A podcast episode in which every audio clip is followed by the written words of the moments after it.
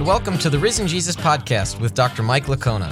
Dr. Licona is Associate Professor in Theology at Houston Baptist University, and he is a frequent speaker on university campuses, churches, conferences, and has appeared on dozens of radio and television programs. Mike is the president of Risen Jesus, a 501c3 nonprofit organization. My name is Kurt Jaros, your host. On today's episode, we're talking about Matthean priority as one of the possible solutions to the synoptic problem. Uh, Mike, it has been the case in, in church history uh, that they've believed Matthew was written first. Could you provide a little bit of background uh, to that for us? Yeah, and you know this is important because when we're talking about the synoptic problem, the synoptic puzzle, it's a matter of who was dependent on who. So one of the main things, the first thing we need to do is is try to figure out who wrote first of the Gospels. And it's interesting to note that uh, when they commented on it, it's unanimous among the early church fathers that Matthew wrote first. So you have figures like Irenaeus, Origen, um, Augustine, Eusebius, Clement of Alexandria. They all talk about uh, Matthew being written first.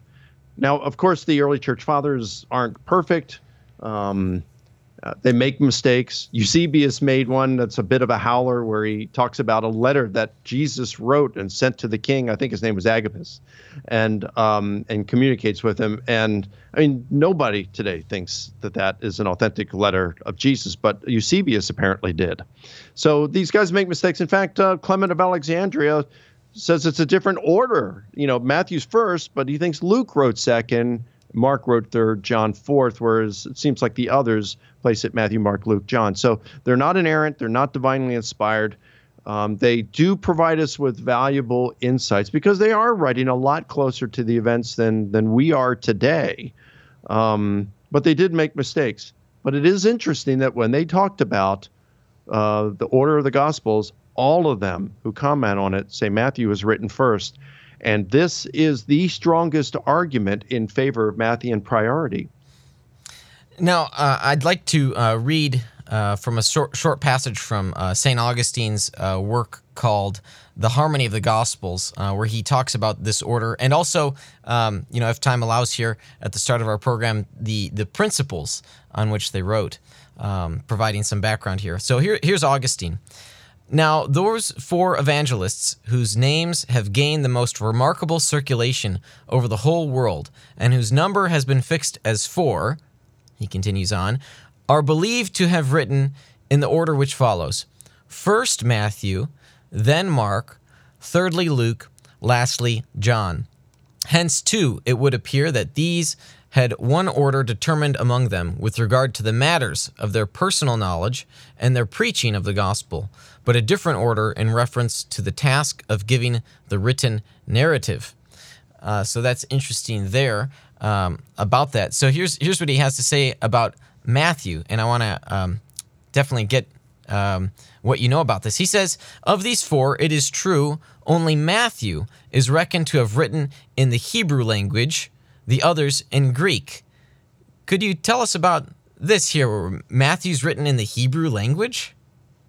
Yeah. You know, there was one of the early church fathers, I don't remember who it was, but he said he had actually seen a manuscript of a Hebrew Matthew's gospel. Um, now, when they talked about that, they could also be referring to Aramaic and and very and very likely were referring to Aramaic rather than Hebrew. But yeah, so he mentions that. And then we have another author who wrote uh, very early. His name is Papias, and he talks about how Matthew was written in Hebrew or Aramaic. So that that's kind of interesting because we don't have anything like that today. Um, and there's some arguments against that. You know, uh, hardly any scholar today thinks that, even evangelical thinks that Matthew that we have today was written in Hebrew. But that was the testimony of some in the early church, and appears to be even of Papias, who is a, a very good source and our earliest source. Hmm, interesting.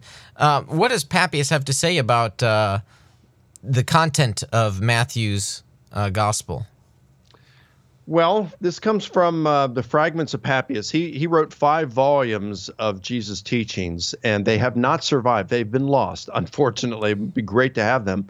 Um, they're only preserved in what are called fragments. In other words, they're just portions of that that have been preserved in the writings of other ancient authors. So they're they're it's a, a, compilation of those surviving fragments is what's called the fragments of Papias. And they're numbered differently. So if you get one that's put out by, uh, let's say, uh, Lightfoot or Bart Ehrman, you'll have one numbering system. If you're looking at uh, the one that's probably most popular today, the one by Michael Holmes, his uh, version of uh, the Apostolic Fathers, there's a little different numbering system in there. So I'm going to read from Holmes here, okay?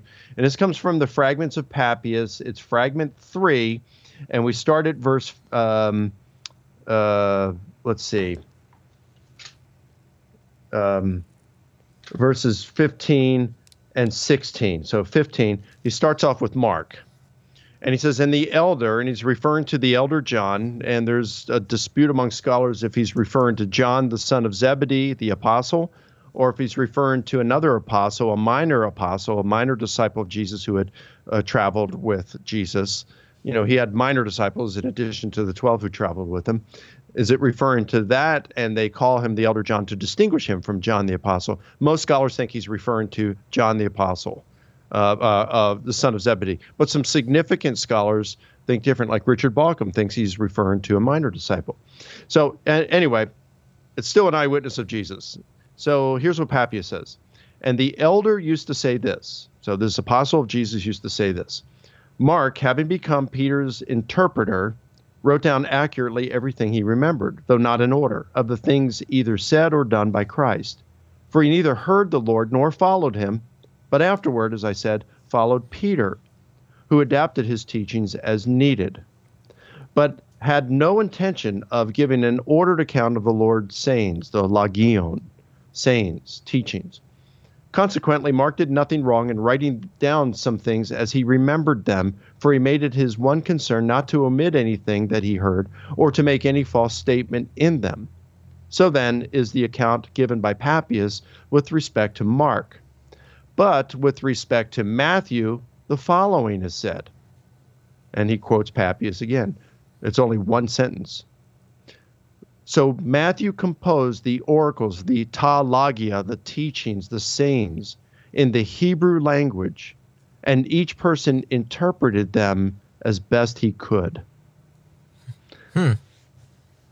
The sayings of, of Jesus there for, for yeah, Matthew. The sayings or the teachings, yes. Now that's interesting what he has to say about Mark. Um, that Mark Mark's gospel is not an ordered account um, per se, um, but also this ambiguous or vague phrase here about the construction of the sayings. Now, yeah. maybe this means either that Peter constructed Jesus's teachings in his own way, or maybe it means Mark constructed Peter's teachings uh, in that way. There's vagueness about who the reference is, um, right? But, but, very interesting uh, point here comparing um, different approaches to the genre of the Gospels and the implications there. That's exactly right. You know, I as you know, I've I've done some study and written just a this. little, just a just little, just a little as a hobby. Um, and we can see the flexibility that ancient authors took with their sources when we look at Plutarch, Suetonius, people like that, Tacitus. Um, and we can see the gospel authors doing it as well. They even do it with the Old Testament scriptures. Okay. Um, so when you, and we saw that in, um, you know, our, pre- our previous episode, how they did that with the with the Greek translation mm-hmm. of Isaiah. Isaiah, yeah. So, um, but we can see here that Papias is either saying that Mark did that with Peter or Peter did it with Jesus, which is kind of interesting. It shows that you know they had no problem with this kind of flexibility in how they were reporting things. Mm. They now they didn't just have this blanket license to just invent things, you know, uh, but they did have a license to to do things like with the Kreia, it would be pithy sayings. It's like what Jesus says to Peter after he lops off the, the ear of the servant of the high priest, he says, you know, those who live by the sword will die by the sword. That is a kreia. That is a pithy saying. Jesus may have said that elsewhere in his ministry, and Mark just put it there in that context. Or it could have happened in that context, but you had a freedom to take those kreia and place them wherever you wanted. Mm. Um, so uh, there was this flexibility, and Papias is talking about that right here. Nice. Um, now, getting back here to the, the order of the, the Gospels. Um, so, Matthew has these oracles uh, that he's arranged. Here's what Augustine, again from this uh, on the, the, Harmony of the Gospels, has to say about Mark. Um, let's see. Mark follows him, that is Matthew. Mark follows him closely and looks like his attendant and epitomizer. For in his narrative, he gives nothing in concert with John, apart from the others. By himself separately, he has little to record. In conjunction with Luke, as distinguished from the rest, he has still less. But in concord with Matthew, he has a very large number of passages. So here we see even Augustine comparing the relationship uh, between the the Gospels, all four. Um, now, so what sort of reasons we've we've looked at the external evidence, the the church tradition on this, but what sort of internal evidence might there be to support Matthean priority? Well, there's just a few more arguments. The early church fathers saying Matthew was first is the mo- is the strongest, but there's something called Markan redundancies. So this is where you have Matthew uses uh, one way of saying things, Luke has another way of saying it, and Mark includes both. So, for example, um, Matthew at one case talks about Jesus. Um, um, I forgot the exact context. It might be when uh, he was ready to cross the lake, and uh, he says that evening, and Luke. So that's Matthew eight sixteen, and Luke four forty. It says, as the sun was setting. So Matthew says Jesus did this at, at that evening. Luke says that he did it as the sun was setting, but Mark 132 says that evening at sundown. So it's kind of like he can he includes both of them. So um, and there are 17 instances of this that uh, can be identified. So you have to ask the question: Is it more likely that in these instances Mark had, if we go Markan priority, that in this instance Matthew chooses to use this one portion of what Mark said and Luke chooses to do another? Or is it more likely that Matthew said it one way, Luke said it another, and Mark combined them? Hmm. Interesting. Uh, so the internal evidence doesn't seem as strong um, for Matthean priority compared to. No, it's somewhat subjective, of, of course, but it, it's an argument, uh, and it's not even quite as strong as the external evidence of the early church fathers saying Matthew was written first. Another argument would be when, and, and this is something that's been recognized by scholars for many years, when when Mark is writing and he's transitioning from one event to another, he'll he'll say, oh, I come to the end of it, and he says, and again Jesus did this, and again Jesus did this. It's kind of like to move the story along rapidly, and it's like Kai palin, Kai palin, and again. And he does this as a connector on 15 occasions, it seems. Well, um, those embracing Matthew priority would say, well, if Matthew was, if Mark was writing first and Matthew was using Mark, well, then you would expect at least on some of these seven, uh, on, on some of these occasions, 15 occasions, that Matthew would include Kai palin. And again, but it never occurs that way. And when Luke, if Luke's using Mark, he doesn't use it that way either. Mm. So it would make more sense that Mark is familiar with Matthew and perhaps Luke than it would be the other way around. So that would be an argument for Matthean priority. Interesting. Now, I, I don't mean to open up a can of worms, uh, but what are some of the reasons for thinking that um, Matthew was not written first? Oh, well, all the reasons that we would give for Markan priority would be one. Um, but, you know, we, we've mentioned uh, Papias, right? So let me just bring him up uh, because I think this is a very strong argument against Matthean priority. Okay. Um, I, I, read that, that passage uh, of Papias um, that's reported by Eusebius. But let me go back to it and read it again, okay? So remember, he says Matthew composed the sayings uh, in the teachings in the Hebrew language, right? And each person interpreted them as best he could. So Matthew, he's saying, wrote in Hebrew or Aramaic, just as these early, uh, some of the early church fathers, only a couple of them mention that he actually wrote in Hebrew. Okay, they all mention he wrote first. Okay, but only a few of them say he wrote in Hebrew. So, all right, so we go back to Mark. And the elder used to say this Mark, having become Peter's interpreter, wrote down accurately everything he remembered, though not in order, of the things either said or done by Christ. For he neither heard the Lord nor followed him, but afterward, as I said, followed Peter, who adapted his teachings uh, as needed, but had no intention of giving an ordered account of the Lord's sayings. Okay, the Lord's sayings. So consequently, Mark did nothing wrong in writing down some of these things as he remembered them, for he made it of concern not to omit anything that he heard or to make any false statement about them. Now, if Mark heard these things from Peter directly, then why is there such verbal agreement on so much between Matthew and Mark? If Mark is putting down what he heard Peter say, and Matthew is writing first, then why the verbal agreement? It would it would seem that there is literary dependence as we talk. Remember, let the reader understand and the parenthetical comments and things like this. There's some sort of a literary dependence. It would seem that either Matthew is depending on Mark as a source, or Mark is depending on Matthew as a source here. Maybe they're using a common source. In that case, the early church fathers are wrong. Right. So, so you know, what that Matthew was written first. There's a source even earlier than Matthew on this But the point I'm making, want to make here is since Papias says, and he says he's got this information from one of Jesus, uh, an associate of one of Jesus' apostles, while that apostle was still alive and preaching. Um, it would appear if Matthew was written first, then Mark's primary source is not Peter, it's Matthew. Um, and why is it that they're translated in the same Hebrew in precise Greek language? as we talked about in an earlier episode, this is just extremely implausible. Mm. And if you want to say, well, yeah, but that's the work of the Holy Spirit, it just shows that, well, then why do you have editorial fatigue? Why do you have Matthew and Luke improving Mark's grammar and things like that?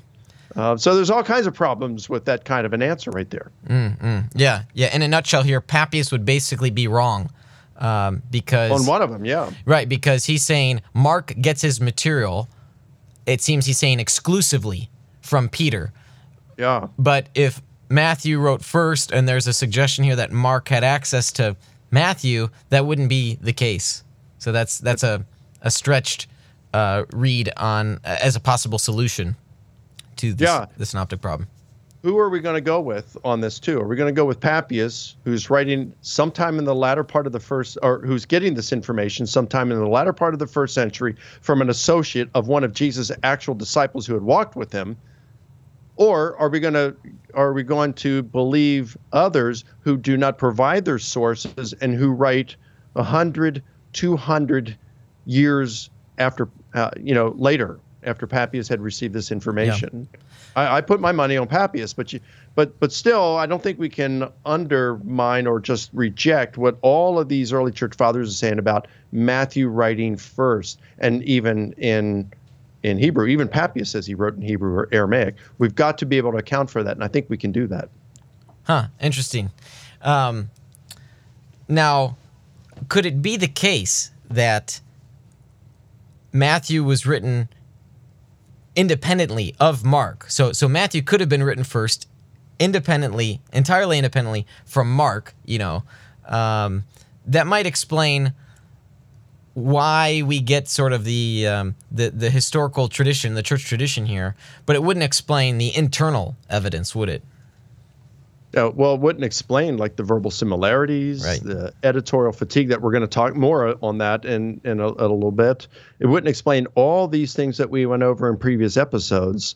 Uh, the five uh, I, uh, you know, elements that seem to suggest that there's a literary dependence going on. And again, if Matthew's written first, then because of these verbal agreements and the parenthetical comment and the puzzling verbal agreements and things like that, the editorial fatigue, it would seem if Matthew's written first, then Mark is using Matthew rather than Peter. Mm. Yeah. Nice.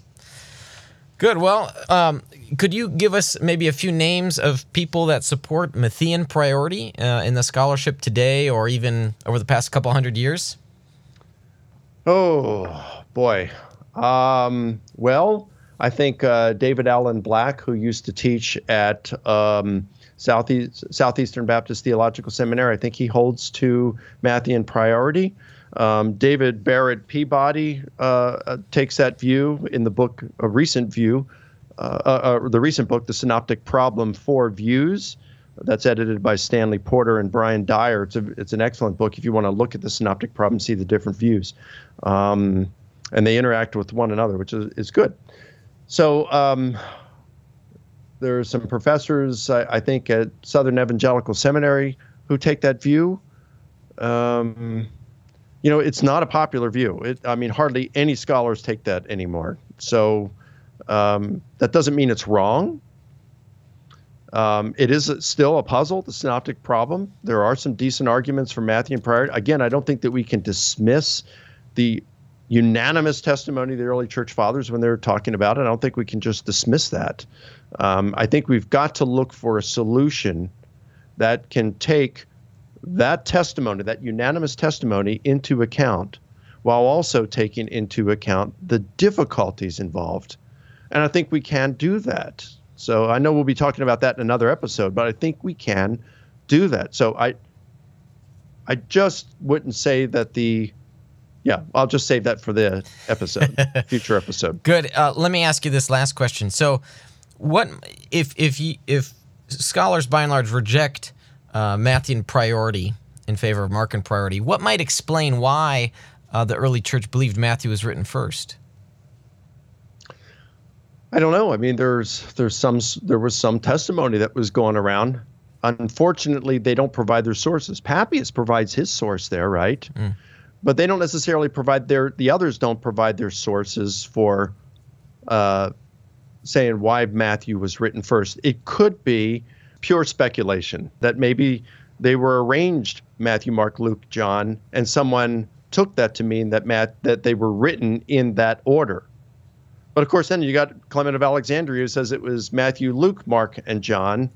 Um, so where did he get that from? Unfortunately, we don't know because he doesn't mention his sources. So it's just difficult to say. Hmm. Interesting. All right, let's take a look here. Um, we've got a question from John here, who's just uh, wondering what your reception has been about your book on gospel differences. Well, it's been mixed. Um, there have been some quite positive reception of it by, let's say, Michael Kruger, the president of Reformed Theological Seminary. He wrote a positive review of it um, in the Westminster Theological Journal. Uh, Robert Stein wrote a positive review of it and when, when I say positive, it doesn't mean that they were uh, like in full agreement. Any, exactly, but very positive though. Um, Robert Stein, uh, who taught at the Southern Baptist Theological Seminary, he wrote a. Um, he's retired now, but he wrote a positive review of it in the Journal of the Evangelical Theological Society. Um, trying to think. Uh, Mark Strauss, a prominent New Testament scholar who teaches at uh, Bethel Seminary out in California, he wrote a positive um, review of it in Themelios, a, a journal.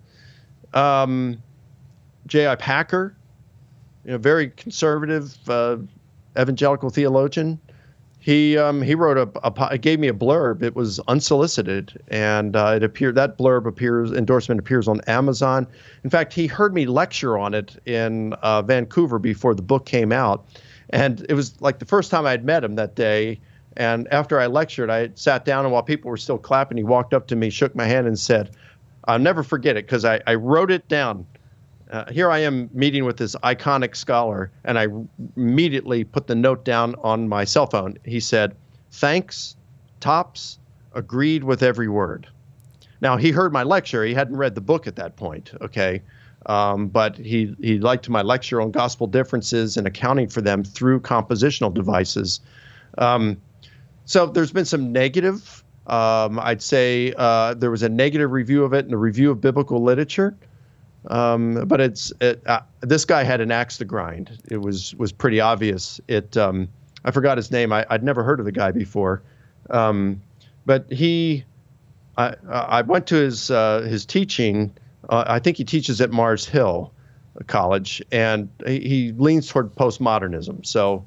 Um, and he's, I don't think he's a historian as a New Testament scholar. He's more of a theologian, but but he thought I was there to defend the reliability of Scripture and um, in fact, he even said that this was written for the person in the pew. It wasn't academic. Well, it's pu- it's published by Oxford University Press as an academic. They were going to publish it as a monograph, you know, and sell it for $135. And I begged them to just pull the price down. So they did. They made it like $35, which it, it sold a lot more copies. But it's interesting. Like two months after that book, two or three months after that book came out, Oxford approached me and said, "Hey, would you would you write a popular version of it, not an academic version, but a popular version?" And publish that with us as well. So even Oxford recognized it wasn't uh, uh, meant for the person in the pew.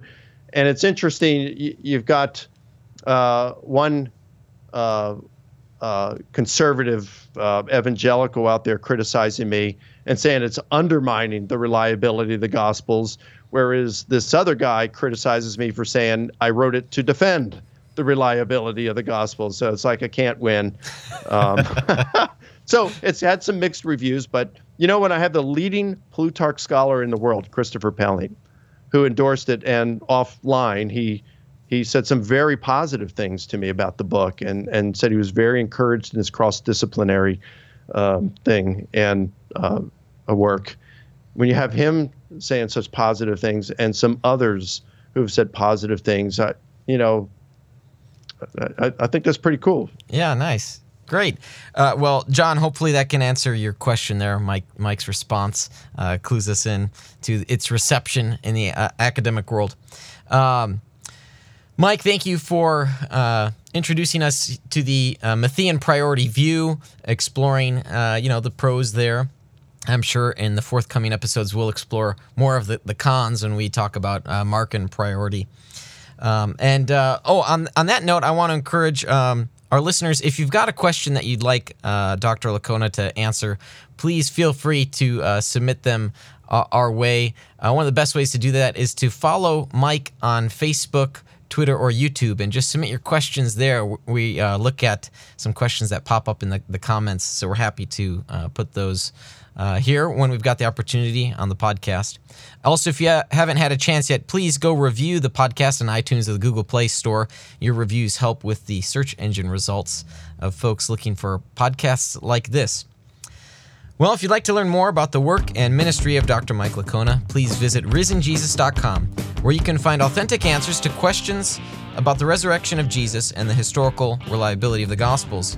There you can check out free resources like ebooks, watch videos such as debates or lectures, or simply read some articles written by Mike. If this podcast has been a blessing to you, would you consider becoming one of our financial supporters? Please be sure to subscribe to this podcast and follow us on Facebook, Twitter, and YouTube. This has been the Risen Jesus Podcast, a ministry of Dr. Mike Licona.